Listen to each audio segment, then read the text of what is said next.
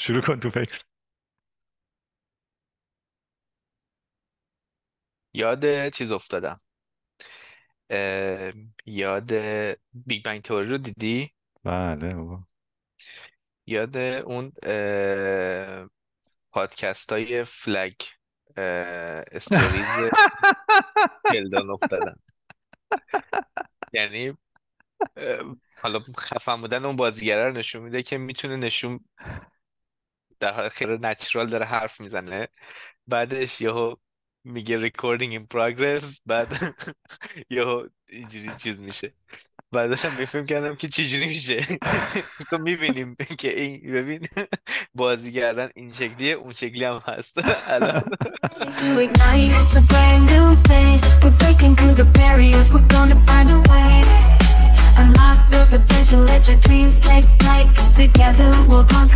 این دقیقا چیزیه که جلو اون رو روی انگلیسی که صحبت کردن گرفت دیگه، که حالا من در موردش یه چند تا چیزم پست کردم، بقیه هم همین، یعنی درد مشترکه. آره. قشنگ شخصیت آدم فرق میکنه تو زبان دیگه. اینجا ما اولا فکر میکنیم که چرا با ما بد اخلاقن، مثلا نکنه این چیز حالت ریسیسته و اینا، ببین چقدر از ما بدشون میاد. بعد نه با این طرف سویچ که میکنه از آلمانی به انگلیسی، اصلا یه کس دیگه میشه، یه اخلاق دیگه میشه. بعدشون مخلوط هم هست، یعنی نه تنها ابراز نظرش، چه نظر تخصصی پزشک باشه، چه نظر معمولی خوشوبش کردن توی زبان دیگه، به خاطر چویس آف وردی که داری و احتمالاً از زبان مادری ترجمه میکنی اونجا، ممکنه همون معنا رو حمل نکنه واسه طرفی داره میشنوه، چون اونم به زبان مادری خودش لغت‌های دیگه رو انتخاب میکنه واسه اونجور احساسی. ولی همزمان اعتماد به نفس رو نداری تو اون زبان به اندازه زبان مادری خودت، و بسته به سیچویشن ممکنه بری تو لاک دفاعی، طرف قبلا حس میکرده که سوپریوره، یهو میشه اینفریور، میره تو حالت لاک دفاعی، بد اخلاق میشه. یا برعکس فکر میکنه که او باید دام دام کنه، صحبت کردنش رو لوس و بیمزه میشه. خلاصه هی سری چند تا چیز مختلف افکت دارن روی آدم که وقتی میره توی زبونه دیگه خیلی عجیب و غریب میشه کلا طرز کانورسیشن. و این توی محیط کاری که خیلی دلیکته، آدما باید دوست داشته باشن، همزمان باید باندری خودتو بتونی حفظ بکنی، همزمان باید اون اتوریتی رو بتونی منتقل بکنی که من کارمو بلدم. به شدت بر علیه چیز دیگه، بر علیه یه دونه بار منفی گنده هستش که نمیتونی اون شوخ طبعی‌ها و ظرافت‌های شخصیت رو نشون بدی. بعضی موقعا نمیتونی اون خفن بودن و تسلط تو کارتو نشون بدی. از اون طرف هم ارتباطشون که منقطعه، خیلی نمیتونی که اون کامیونیتی که لازمه رو دور خودت ایجاد بکنی. چیز سختیه. همون قرارم توی این پادکست و اینجور دنیاها دیگه، چه توییت کردن چه چیز کردن، یه درد بزرگیه که آدم میخواد هم دسترسی داشته باشه به مارکت دنیا، نه تنها فقط به نیش زبان خودش، ولی همزمان هم همه این مسائل هست. سخته. آره. من سختش رو هم تو این میبینم، یعنی همین که گفتی رو کاملا درک میکنم، هم تو این که یعنی من الان احساس میکنم که آدم درونگراتری شدم از وقتی که اینجا هستم، چون که اصلا اسمال تاک هم یه حوصله اسمال تاک هم ندارم، نه یعنی چه کاریه. بعد وقتا یه ریاکشن ساده، مثلا با یه میمیک ساده صورت آدم یه کانورسیشنی رو، اون اسمال تاکت فقط یه میمیک صورته و کار خودش رو میکنه، ولی اون میمیک صورت معنیش یه چیز دیگه است. مثلا توی اینجا من یه مرحله توی اولین مهاجرتم درونگرا شدم، یه چند لول توی دومین مهاجرتم درونگرا شدم. خلاصه از یه آدم کاملا اکستروورت شدم یه آدم کاملا اینتروورت. آره. خلاصه اینم از این. چیز جدید گوش دادی؟ سامری داری واسمون؟ من یه دونه جف بزوس با لکس فریدمن رو دارم که برو تو کارش، خوبه، انقدر خوبه که به نظرم باید بیشتر روش حرف بزنیم، قبلا یکم با هم صحبت کردیم درباره‌اش. من یه جمله فیدبک هم در موردش اینه که فکر نمی‌کنم آدم خفنیه اینقدر. این تو سایه ایلان ماسک و اینا بدبخت گیر کرده، خیلی مارکتینگش خوب نیست، پرسونال برندینگش فکر کنم خوب نیست. وقتی گوش دادم خیلی بابا آدم خفنیه علاوه علمی. یه خوردم سنش هم کلا انت بالاتره، یعنی اینا حالا بچه نیستن ولی مثلا 50 سالشونه، این 60 سالشه. یعنی یه خورده هم یه لول هم از اینا در حقیقت جا افتاده تر. آره ولی چیزش این بود که من امروز نه چند روز پیش توی جلسه استنداپ شرکتمونم یکی از بچه‌ها در مورد این که راستی اینو گوش کردید حرف زد و من میدونم که مثلا اون خیلی که نه اصلا پادکست گوش نمیده و مخصوصا این لانگ فرما رو گوش نمیده، سنش هم کمه، در حد مثلا 22 سالشه و این خیلی جالب بود. یعنی یه چیز در حقیقت یک پادکست انگار همه رو درگیر کرده بود شده الان. کامنت هایی که یعنی خلاصهش که نمیتونم بگم چون که کلا 2 ساعت چیز بود و خیلی نمیشه خلاصش هم کرد چون همش قصه داشت توش، ولی باحال ترین چیزی که شنیدی در موردش رو بگو. آره قصه هایش که به نظرم باحال بود این بود که اولش اصلا خیلی خیلی خیلی اولش هم بود، اونجایش بود که شوک میشدی وقتی که توضیح میداد که با در اشتراک میذاشت که این پدر بزرگ مادر بزرگش وقتی خیلی بچه بوده، در حد 3-4 سالش بوده، میرفتن یه کلبه جنگلی رنج توری داشتن و میرفتن اونجا 3 ماه تابستون و دلیلش این بوده که مادرش 17 سالش بوده که این به دنیا اومده، یعنی در خیلی سن خیلی کم بچه دار شده و اون موقع مثلا مامان خیلی جوون بوده و مامان بزرگ بابا بزرگی برای این که یه چند ماه مادره رو نجات بدن از دست بچه‌ها رو برمی داشتن می‌بردن تو یه چیزی، یعنی قشنگ مامانه. حالا بعد رفتم سرچ هم کردم، جکلین بزوس اسمش، سال 1335 تقریبا به دنیا اومده، الان خود جف مثلا 59 سالشه، مامانش 75 سالشه الان.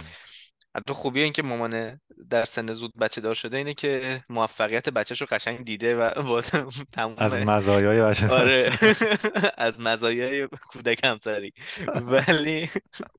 ولی خیلی چیز بود دیگه، یعنی آدم شوک میشد که آدمی که نرمالش قاعدتا نباید اینجوری میشد، این با کلی احتمالا زحمت هم پدر بزرگ مادر بزرگش هم خود مادره جف بزوس بزرگ شده و چیزی که داشتن این بود که پدر بزرگ مادر بزرگش یه بخش خوبی از بزرگ کردنشو انجام میدادن تو همون رنجشون و حتی تا وقت 12 سالگی هم 13 سالگی که مادر بزرگش دیگه فوت میکنه، یعنی 10 سال مثلا اینا هی میرفتن تابستون اونجا و بعد از اونم با بابا بزرگش بازم میرفتن چون که دیگه مام بزرگش هم فوت کرده بوده، بابا بزرگی هم بیکار بوده، میرفتن. این سوب اپرای دیلز آف مای اور لایف هست که خیلی معروفه و 1000 قسمت و اینا گذاشتن، تا ظهرا میرفتن اون نگاه میکردن با هم دیگه تو اون کلبه و این تیکه‌ای که بینش لکس میندازه باحاله، مثلا همینو که آره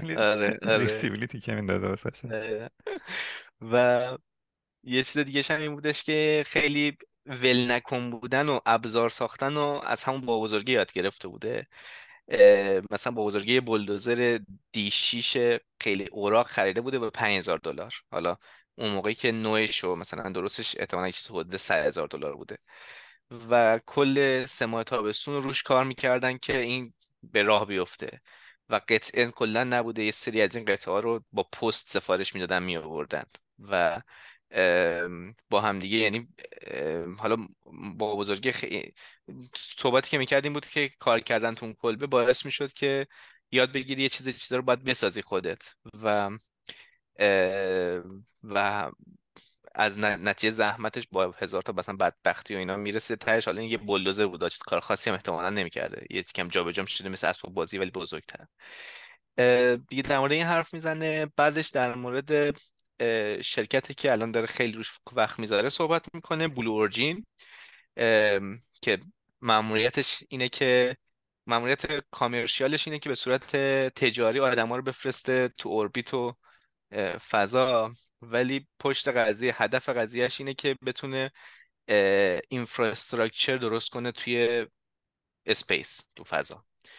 و یکی از مثلا بزرگترین پروژه‌ای که دارن روش کار میکنن اینه که، حالا شاید خیلی مسخره به نظر برسه، ولی بزرگترین پروژه‌ای که روش کار میکنن اینه که یک سری در حقیقت فضاپیما برای اینکه بار جابجا کنن و از اینجا متریال‌های بزرگ و گنده رو بردارن ببرن اونجا، دارن طراحی میکنن. این فضاپیماهایی که اینا دارن طراحی میکنن اصلا برای آدم، یعنی برای بردن فضانورد و اینا هم نیست و تخصصی دیزاین شده که هی بتونه مثل کامیون بره، بار تخلیل کنه، بعد دوباره برگرده و دوباره بار بزنه برگرده، چون که اسکیل باید بشه دیگه، یعنی قیمت نباید خراب بشه و اینا. بعد و یعنی با ناسا دارن اون پروژه رو انجام میدن. رو بخش تجاریش هم که همینه که تو اوربیت بچرخن و اینا، اولین مشتریش هم خودش بوده و حالا اسمش رو گذاشتن بلو اورجین. دلیلش این بوده که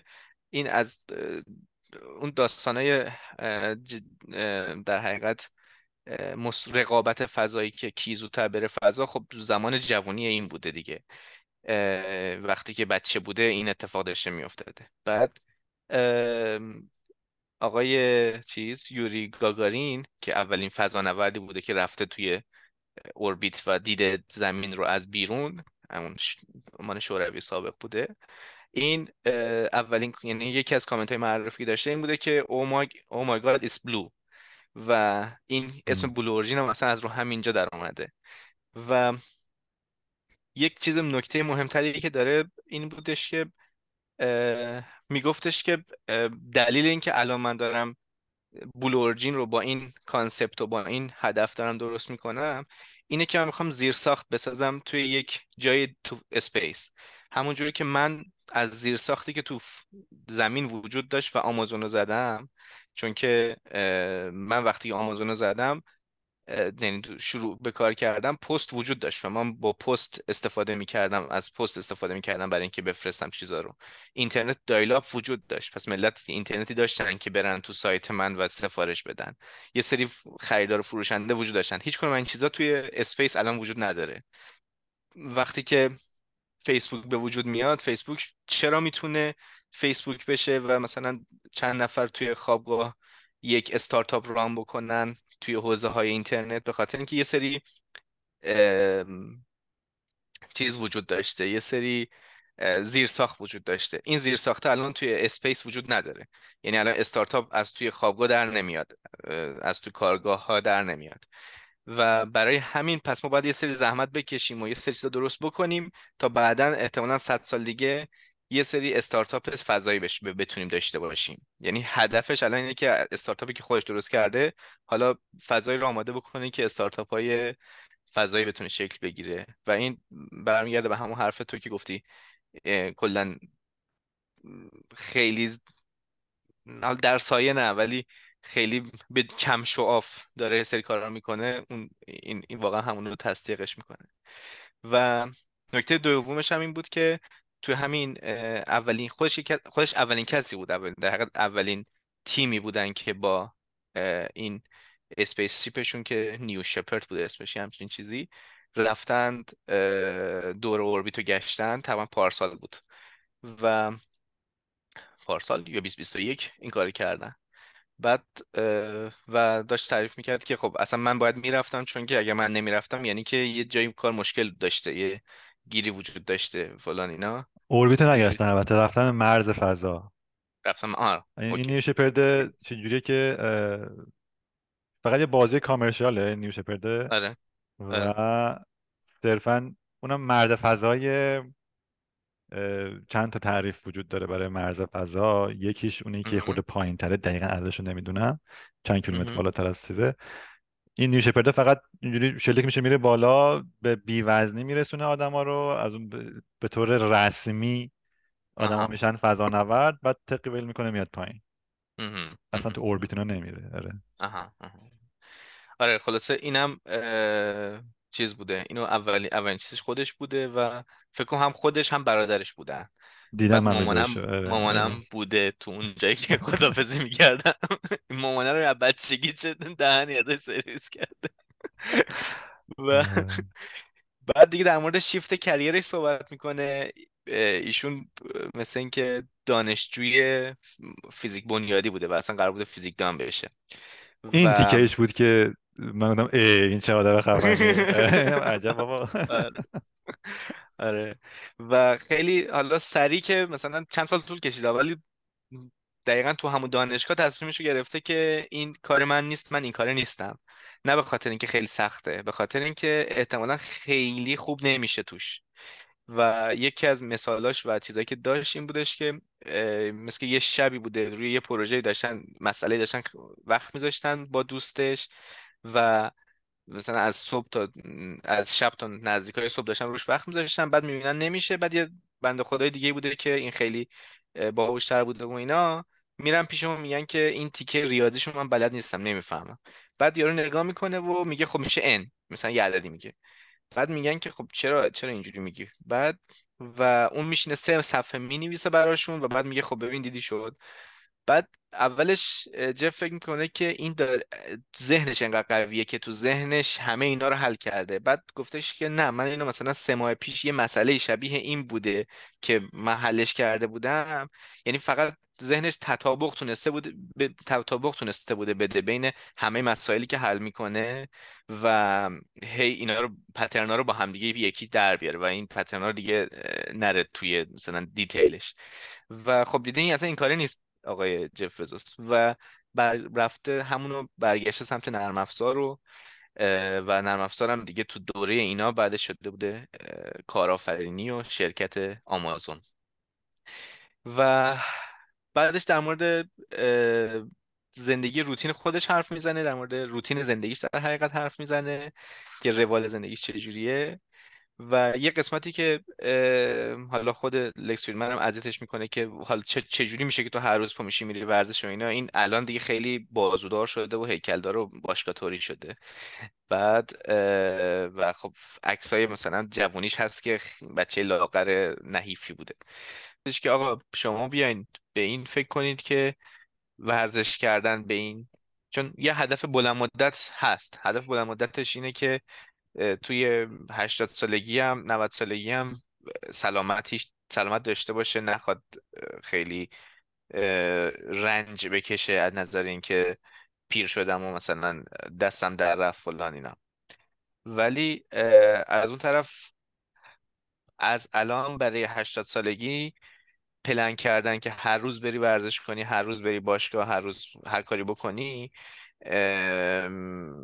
واقعا جواب نمیده. یعنی نمیتونی چیز کنی، نمیتونی میگه حالا امروز نرم باشگاه، فعلا استراحت کنم تا از فردا دیگه میسازم دیگه، کار. و همین تو هدف پولدار شدم مثلا بگیم چرا خیلی سخت کار بکنیم چون که خیلی پولدار شیم در آینده، حالا امروز من برم یه استراحت بکنم بعدا از فردا.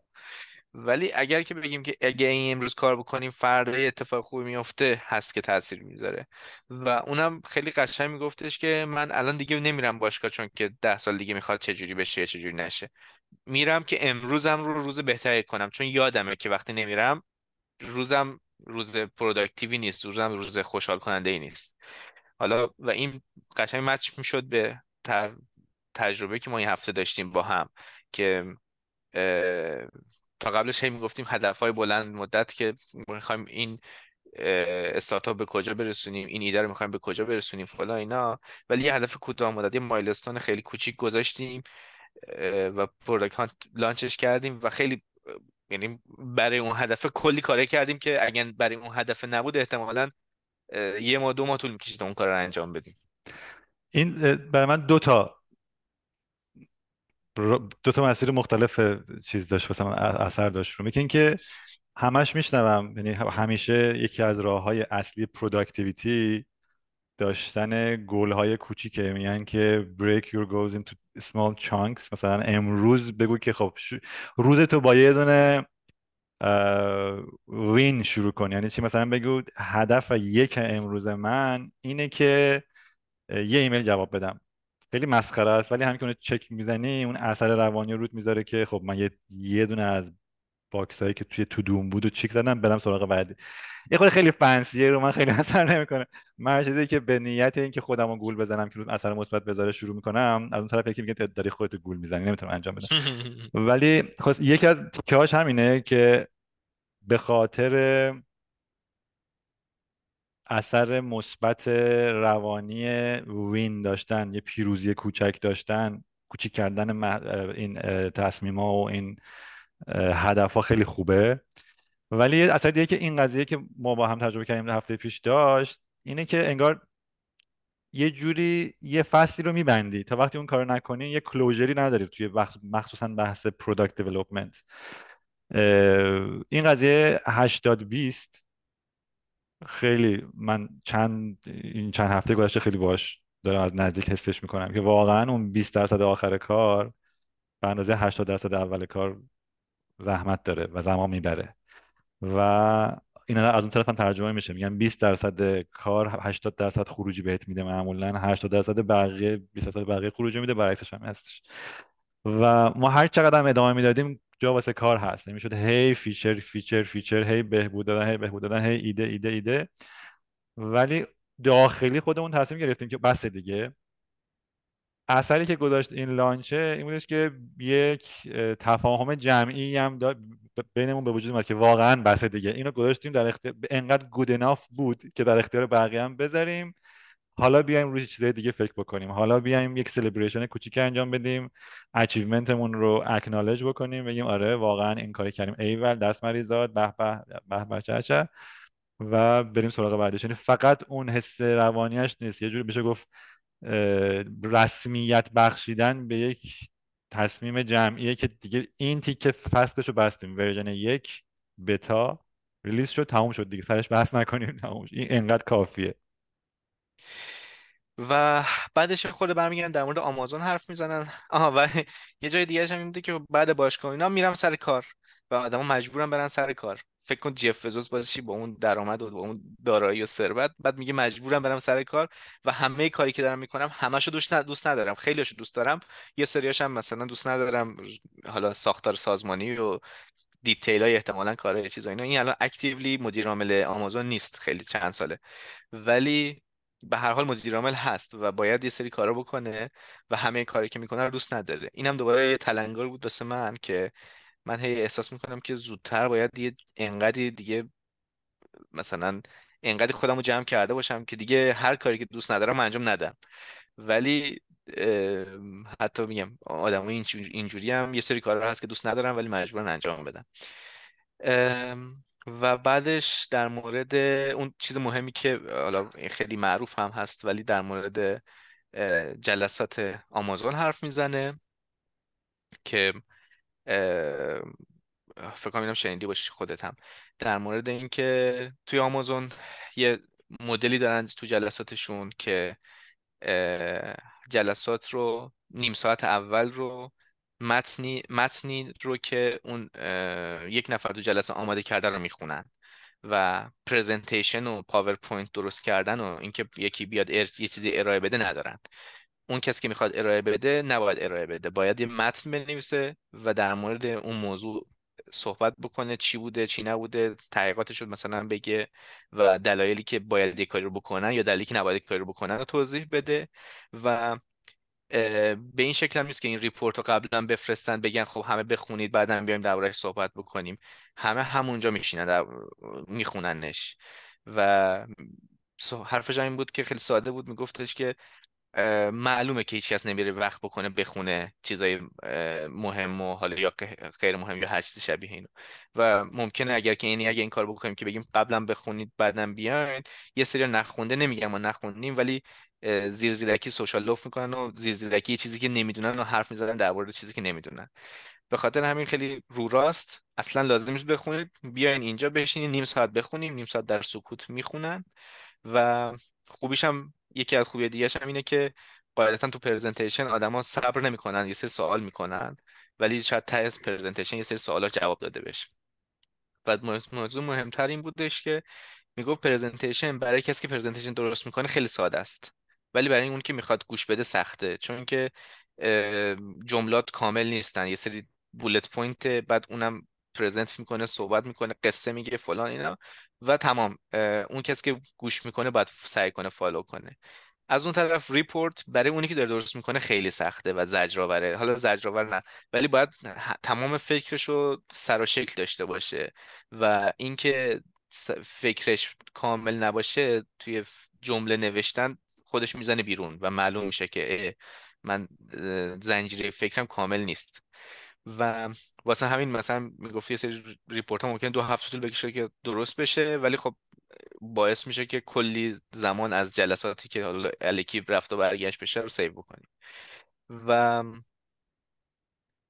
بعدش نکته آخری که حالا بد نیست که دربارش اشاره کنیم اینه که در مورد تصمیم گیری حرف میزنه و اینکه 2 مدل تصمیم ها هستن تو شرکت. یک مدل تصمیماییه که تصمیم 2 طرفه است، درب 2 طرفه است، یعنی اگر یه تصمیم گرفتی بعدش هم میتونی بگی که اشتباه شد برگردیم و هزینه زیادی نداشته باشه این برگشتن.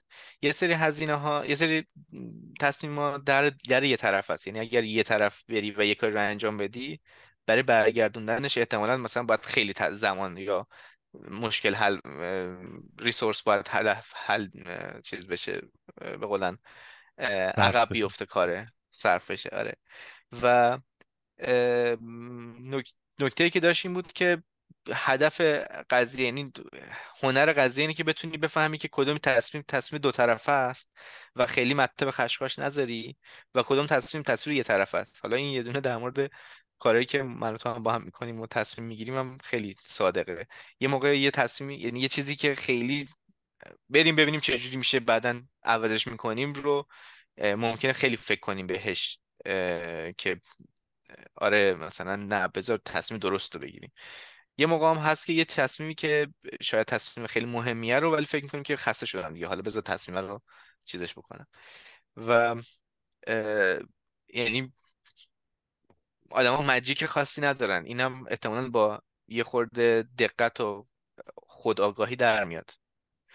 یعنی چیزی که دوست داشتم همین بود که با همینا میشه یه سری من از هفته پیش تا الان که اینو گوش کردم یه مقدار خوبی در مورد این که الان این چیزی که دارم بهش فکر میکنم تصمیم یه طرفه است یا تصمیم 2 طرفه است. اگر یه طرفه است بیشتر فکر کنم، اگه 2 طرفه است زودتر تصمیمم بگیرم و تمامش کنم قضیه رو. خلاصه این از این بود. شما چه خبر؟ هم تیکه آخری که گفتی رو من یه جور دیگه هم همین هفته پیش دقیقا خوندم توی توییتر که منم خیلی به فکر فرو برد.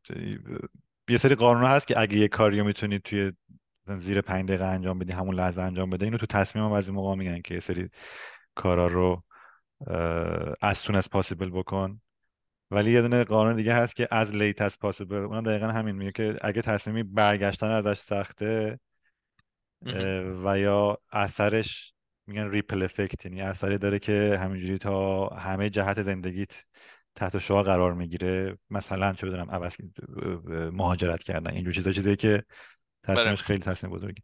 یعنی میگه as late as possible باید تصمیم بگیری، انقدر عقب بنداز تا دیگه واقعا مجبور باشی تصمیم تو بگیری، چون هی اطلاعات جدید دستت میاد. و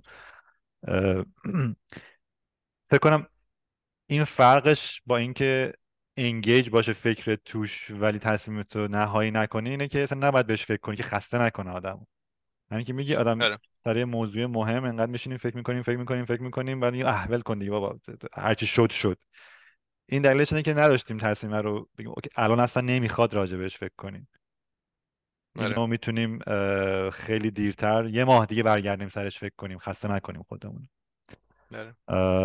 آره این آخری هم تازه خونده بودم، جالب بود که این برم جف بزوس هم روش. خلاصه یه مثلا یکی از چیزایی که حالا در مورد این داشت گفتم با همکارمون دربارش صحبت کردیم. ما توی شرکت الان این موضوع رو داریم که یه دعوای منیجریال بین فاوندر قضیه و کوفاندر قضیه که اون میگه که آقا این کارو بکنیم اون کارو بکنیم، این یکی میگه بیایم بشینیم در مورد اینکه چه کانسیکوئنس هایی میتونه داشته باشه، چه کار استراتژیمون میخواد چی باشه، اینا حرف بزنیم. و این دعوای الان دیگه خیلی چیز شده، رسته به دومش دیگه، نمیشه خیلی عقبش انداخت. و حالا این همکارمون هم داشت همین رو میگفت ببین این تصمیم نشون میده که این تصمیم مثلا یه طرفه، ما خیلی باید چیز کنیم. و دقیقاً اونجایی که به نظر من یعنی اینجوری میشد آرتیکولیت کرد مشکل اینجا بود که اینا دوتاشون میفهمن که اگر تصمیم خیلی مهمه باید بیشتر بهش فکر کنیم، ولی در مورد اینکه این تصمیم آیا اینقدر مهمه یا اینقدر مهم نیست الان اختلاف نظر دارن. یعنی بعضی وقت هست که کامن سنسه که آره اگر که تصمیم مهمه بیشتر روش فکر کنیم، تصمیم عقب بندازیم، ولی تو همین هم خیلی یعنی بیسیک قضیه هم شاید بحث بکنن که الان مشکل چیه که تصمیم عقب میخوای بندازیم، مشکل چیه که نمیخوای تصمیم بگیری. و اون وقت میشه احتمالاً دیبیت راحت‌تریه و چی میگن بحث شکل میگیره دیگه. این بحث شکل نگرفتن الان مشکل اصلی قضیه است تو خیلی از جاها، خیلی از شرکت‌ها. آره حالا این که بگیم مهمه یا نیست فکر می‌کنم خیلی چیزش میکنه، این قضیه رو سابجکتیوش میکنه، یعنی هر کسی ممکنه نظر خودش رو داشته باشه. اون فریم ورکی که اینا پیشنهاد میدن بحث مهم بودن و نبودنش نیست دیگه، بحث بازگشت پذیریشه. آیا میشه به آسونی برگشت یه راه دیگه رفت یا اینکه نه دیگه این راه رفتی، حالا مجبوری اینو بری و اثرش هم روی همه جاهای مختلف زندگی یا بیزینس خواهی دید. اصلا مهم نیست که مهمه یا نه، ممکنه قضیه بشه عوض کردن رنگ لباس باشه یا هر چیزی، ببینید اثراتش چیه، اون وقت باید او پروداکشن فلان انجام بشه، بهمان بشه، اینقدر هزینه میشه، نمیشه کنسلش کرد، یا اینکه نه خیلی راحت یه چیز دیجیتالیه میشه عوضش کنی برگردی حالت قبلی، یه لوگویه میتونی بعد برگردی بگی غلط کردم. این دکمه غلط کردمش چقدر سخته نظرن داره یا نداره، واقعا بعضی تصمیم میگیرن دکمه غلط کردمو نداره. خب همین دیگه، این پرسپشن آدما در مورد اینکه این دکمه غلط کردنش چقدر سخته به نظرم خیلی یه جایی که الان دارم فکر می‌کنم که احتمالاً جف بزوس هم پیچوند، چون یه مثال خیلی تابلو آورد، گفتش که مثلا این که ما تصمیم گرفتیم این کوریرها رو با سوخت هیدروژنی بذاریم خیلی تصمیم مهمی بود که باید خیلی فکر میکردیم، چون الان کلی مثلا 10 سال دارن روش کار میکنن که اینجوری باشه، اگه بفهمیم تصمیم اشتباهی خیلی ضرره. خب خیلی اوکی معلومه، پس باید روی این خیلی فکر کنیم. ولی یه سری تصمیم دیگه هست که یه سری میگن که نه ببین باید روش فکر کنیم چون مهمه، یه سری میگن که حالا میریم فوقش این که عوض میشه دیگه. یعنی الان مثلا مثالی که تو زدی، مثلا رنگ لباس درسته که موندگاره ولی اهمیت نداره که. آره میدونی چی میگم، مثلا به سایز تیم و در مورد چی داری صحبت میکنی و اینا. آره. خب دو سه تا خبر چیزی که این هفته بود، یکی من چیزی که نوشتم میگه که بایننس نوامبر مدیر عاملش چیز کرد، پلی گیلتی کرد، یعنی قبول کرد که به غلط کردن افتاد، قبول کرد که سهل انگاری کرده توی مقابله کردن با تحریم ها و اینا. همین دو روز پیش دیگه رأی نهایی، نمیدونم نهایی یا نه، بالاخره رأی دادگاه دادن که 2.7 بیلیون دلار باید جریمه بده بایننس، خود مدیر عاملش و بنیانگذارش هم باید 150 میلیون دلار جریمه بده، ولی نه ترکی هنوز هست، جاینش بعض جانش 150 بعض جانش 50 و ولی نه ترکی هنوز هست. حالا من هیچ نرفتم چک کنم کیفمو ببینم مثلا الان توش بلاک کرده چی شده. به هر حال این جنگ گنده‌ای که آمریکا رو انداخته دیگه واسه این کریپتوکارنسی، یکی از تو دلش هست یا نمیدونم، احتمالاً درگیرتری. یه اتفاق دیگه هم که افتاد، باز هی دست گریخته امسال در مورد همین اسکوترها بود. ما حالا آخرین خاطره حضوریان که با تو داریم با این اسکوتر برقی‌ها رفتیم گشتیم، خوش گذشت. برد که گنده ترین کمپانی اسکوتر برقی، حالا خودمونش بشه کمپانی اسکوتر برقی ولی با کلاسش میشه مایکرو ترانسپورتیشن بود، اونم فایل کرد فور بانکراپسی همین هفته. و خیلی یه خبری که میخوندم خیلی چیزای باحالی بود که چقدر این منیجرهای لوکال و اینا بعد وقتا تا چه میدونم تهدید جانی و اینا رو به جون می‌خریدن فقط واسه اینکه اون تریتوریشون رو بتونن حفظ کنن. مثلا اون 200 اسکوتری که تحت نظرشون هستش از یه تعدادی کمتر اگر میشد اویلیبیلیتیش نمیدونم خیلی فشار می آورده برد بهشون و این داستانا. اما بالاخره این داستان اسکوترها کلا همه ایتالیا مثلا کلی جریمه اینا گذاشتن برای اینکه میرفتن پرت میکردن توی بعضی موقعا این کانالای آب و این ورون ورا خیلی چیزای اذیت زیاد میکرد. خلاصه اینم این هفته اتفاق افتاد. ای آی هم که 1000 تا طول جدید اومده دیگه، جزو اخبار نمیشه گفت این قضیه ای آی اینقدر طولای جدید میاد. ولی میدجرنی ورژن 6 داد بیرون قوی‌تر از قبل. یه رقابت تنگاتنگ بین میدجرنی و دال-ای 3 الان باحاله. چجوریه میدجرنی الان اون حالت API و اینا رو میده بالاخره یا نه هنوز میگه خودتون فقط میتونید؟ اونش به کنار، اوورال الان میدجرنی توی ریالیستیک، تصاویر ریالیستیک، تصویر انسان اینا بخواهش بگیری یه سر و گردن بالاتر از دال-ای 3. دال-ای 3 توی تصویرای حالا بخوای بگی کارتونی یا گرافیکی اینجور چیزا خیلی خوب عمل میکنه. نمیدونم بالاتری و به حداقل هم پای میدجرنی هست. واسه خود من مزیتش اینه که خب دال-ای 3 تو دل یه دونه سابسکریپشن دیگه، چت جی پی تی داشته باشی دال-ای هم داری. میدجرنی کاملا مجزا باید میرفتی باش کار میکردی. هنوز خودم الان خیلی بعضی وقتا قلقلک هم میشه برگردم برم سابسکریپشن دال-ای هم فعال کنم، اما دال-ای نه، سابسکریپشن میدجرنی رو فعال کنم چون دال-ای رو دیگه الان دارم. ولی کار آدم راه میفته با دال-ای الان. اگه کسی سابسکریپشن چت جی پی تی رو داره کارش راه میفته. حالا من داشتم فکر می‌کردم که احتمالاً دال-ای هم شبیه اون چیزی که تو چت جی پی تی هست که ریزنینگ و ایناش خیلی خوبه، این ایمیجینیشنش در مورد که یه چیز خلاقانه بگه خیلی خوبه، ولی احتمالاً کیفیت کاری که در میاره خیلی مثلا چیز نیست. یکی از مزیت‌های گندش همینه. من همیشه تو استفاده از میدجرنی مشکل این بود که باید می‌رفتی مثل پرامپت انجینیرینگ و پرامپت انجینیرینگ میدجرنی یاد می‌گرفتی که چه استتیکی داره، چه پارامترهایی بهش بدی، وگرنه هی ترایل اند ارور بود. ولی خب توی دال-ای دقیقاً انگار داری با چت جی پی تی صحبت می‌کنی، به چت جی پی تی یه چیزی میگی و اون خودش برات پرامپت می‌نویسه. این خیلی مزیت گنده نسبت به میدجرنی. میدجرنی پرامپتش کاملاً بر عهده توئه که خوب بنویسی چی بنویسی.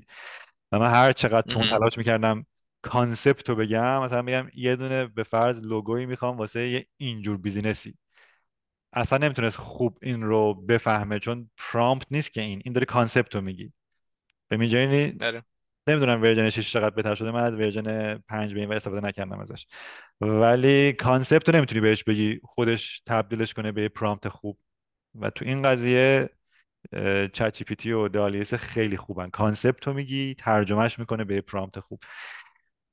اولین بار که دال-ای 3 رو ریلیز کرد خیلی بهترم بود چون 4 تا بهت گزینه میداد و میدیدی که 4 جور مختلف اینترپرت کرده کانسپتی که بهش گفتی. الان ولی یه دونه فقط میده، هی باید ترایل اند رو انجام بدی توش اگه خوب انجام نده باشه این ترنسلیشن. حالا من تو این زمینه 2 تا چیز داشتم، 2 تا کامنت داشتم. یکیش این یکیش این انتروپیکو هم کلاودیو داره. دیروز اعلام شدش که 750 میلیون فاند داره ریز میکنه روی 13 میلیارد دلار و 13 میلیارد یا 18 میلیارد، حالا اینجا الان نوشته 18 میلیارد، من قبلا 13 میلیارد شنیده بودم. و عملا دوباره یعنی این انگار یه راهی باز میکنه برای اینکه دوباره اوپن ای هم یه فاند جدید دوباره ریز کنه، یعنی توی این مسابقه فاند ریز کردن. و برای منم یکی از چیزایی که داره اینه که الان من از چتی ها من خیلی با این دال-ای و با کلا تصویر اینا خیلی دوست نیستم، خیلی نمیتونم باشون کار بکنم. ولی تو وقتی که میخوام بنویسم اول با چت جی پی تی چیزی که میخوام رو در میارم که آها من میخوام یه همچین چیزی بنویسم، بعدش میدم همین آنتروپی و کلاودی برام مرتبش میکنن، مثل هیومنش میکنن، آدمی زادیش میکنن. و حالا امیدوارم این فاند جدیدی که ریس دارم میکنم باعث نشه که چیز شه به قولم خیلی اینام اگزاجره بشه، چیزشون روباتیک بشه دوباره روباتیک بشه. نه کلا فلسفهش فرق میکنه. فلسفه انتروپیک همین قضیه هیومن ای آی، هم توی سکیوریتیش خیلی سرمایه گذاری کردن، هم توی همین قضیه که خروجیش انسانی تر و نزدیک به لحن آدم باشه. فلسفهش اینه، مثلا همین فکر نکنم برگرده اون طرف. خلاصه اینم از این و آماده خب بشیم برای از توش در میاد که بیشتر روشی تمرکز بکنیم. حالا یه مخلوطی از اون چی که توی پادکست لکس فریدمن بود و حالا در کنارش چیزایی که خودمون به دردمون میخورد و صحبت کردیم و هنوز مطمئن نیستم که حالا اون بخش چه چیزی مهمتره که آدم بهش بپردازیم. انقدر خبرهای زیادی هست، کدوم بخشش مهمه که آدمش بپردازیم و در باید بریم بعدا. من فکر میکنم که یه بخشم اینه که خبرها رو به صورت اینکه برای ما چه چیزی داره، چه ایمپکتی، چه حسی، چه داستانی پشتش هست برای خودمون. یعنی یه داستان کوتاهی هم ازش بگیم. حتی فکر کنم باید یکی باشه، اصلا لازم نیست چند تا باشه. اوکی این هفته یه خبر خفنه که شد، حالا آیا من در موردش داستان دارم بگم، آیا من در موردش تجربه‌ای دارم بگم، یه چیزی به هر حال باید پرسونال باشه، نه اینکه این اتفاق افتاد این اتفاق افتاد. به خبری که همکنون به دست من رسید توجه فرمایید. آره بعدم یه ذره شاید باید اینتنشنال تر هم باشیم توی بخش پادکست هم. دو سه بار دیگه انجام بدیم ببینیم چجوری میشه اینتنشنال تر باشیم اونجا هم دوباره. آره یه چیز دیگه هم، آدینس کیه واقعا، کیه؟ کوچکترین تغییری توی این تفکرمون در مورد آدینس میطلبه که یا باید یه بک‌گراندی در مورد هر کدوم از این کلمه‌هایی که داریم میگیم بگیم. جف بزوس کیه؟ همه کسی که نمیدونه جف بزوس کیه. بنیانگذار آمازونه، نمیدونم فلانه، یه شرکت فضا هوافضا دارن فلان فلان فلان. مثلا میدجرنی چیه؟ هوش مصنوعی چیه؟ این یه خورده فکر کنم باید پیدا کنیم بالانس رو. برای من الان اینه که آدینسش خودمم، چون من یه سری اینو که میگم رکورد میشه یادم میمونه که چی بود چی نبود. مثل اینه که قبلا در تاریخ میخوندیم بعد میرفتیم برای مامانمون توضیح میدادیم یادمون میموند بعداً. ولی یه مشکلی داره اینجا، تو یه سری چیزا رو نمیدونستی و وقتی خوندی چند تا چیز دیگه هم خوندی که فهمیدی این چی ان، بعد اون چند چیز دیگه که فهمیدی چی ان هم باید اینجا بگی. آره فهمیدم. میدونی؟ آره. اوکی موافقم. دیگه خبر با منزه نداری برامون بگی؟ نه چیزی که دیشب تست کردم دیدی دیگه، ای آی آهنگم میخونه واسه منو، ترانه هم درست میکنه و علیش اینه که فارسی توشون نیست دیگه، یعنی یه سرمایه گذاری خفنه یه نفر بیاد بکنه روی هم آدیو هم ویدیو هم تکست فارسی این مدل‌ها رو قوی تر بکنه، خیلی باحال میشه. فارسی توشون نیست متاسفانه، زحمت بکشید. خیلی قشنگ بود اینا. واقعا خوبش میدونی چی بود؟ ورژن قبلی اسمش چی بود؟ سوو اینجور چیزی بود. ورژن قبلی این تکست تو آدیو ها واسه موسیقی ساختن، حداقل اونایی که من دیده بودم چند ماه پیش، باید خودت لیریکس بهش میدادی، ولی این یکی لیریکسش نمیخواست بدی، همینجوری تو یه اینجور چیزی میخوام، یه موسیقی متن میخوام واسه مثلا فیلم، یعنی در مورد اچیومنت میخوام یه چیزی باشه. مثلا من گفتم که یه دونه اینتروداکشن اوپنینگ سانگ بده واسه پادکست، آپلیفتینگ باشه، تکنولوژی بیس باشه، فلان باشه، اینا باشه، کوتاه هم باشه، یه چیز 15 ثانیه داد، قشنگم بود. خوب میذاریمش احتمالاً اولش. نه ایول باشه. خیلی عالی. آخر هفته خوبی داشته باشیم. همچنین فعلا. Here we go. It's a brand new day, the world's changing. So many